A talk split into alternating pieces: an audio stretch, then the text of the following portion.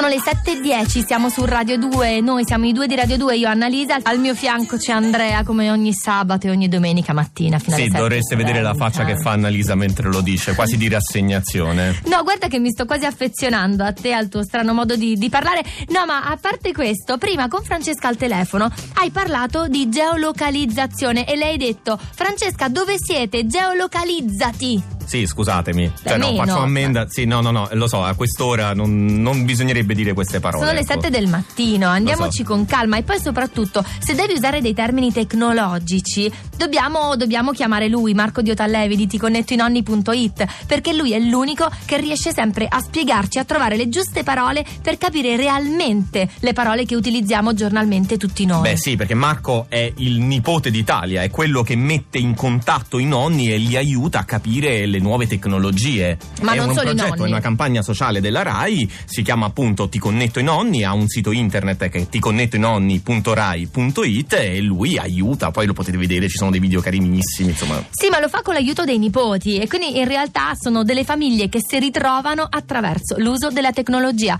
Qual è la parola di oggi? Geolocalizzazione.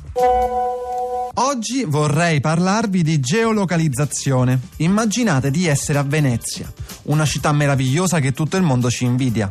E ora pensate se fosse possibile vedere tutti i pensieri che chi l'ha visitata ha dedicato alla città. La geolocalizzazione è come lasciare un bigliettino in tutti i posti in cui siete stati. Così, se stai mangiando una pizza sotto casa, puoi condividere con tutti i tuoi amici che ti trovi lì, in quel momento. E così magari un tuo amico può anche chiederti un consiglio la prossima volta che ci va. Questo radio tutorial, come tutti gli altri, lo trovate su www.ticonnettoinonni.rai.it. Venitemi a trovare sul sito, mi raccomando. Podcast 2 di radio2.rai.it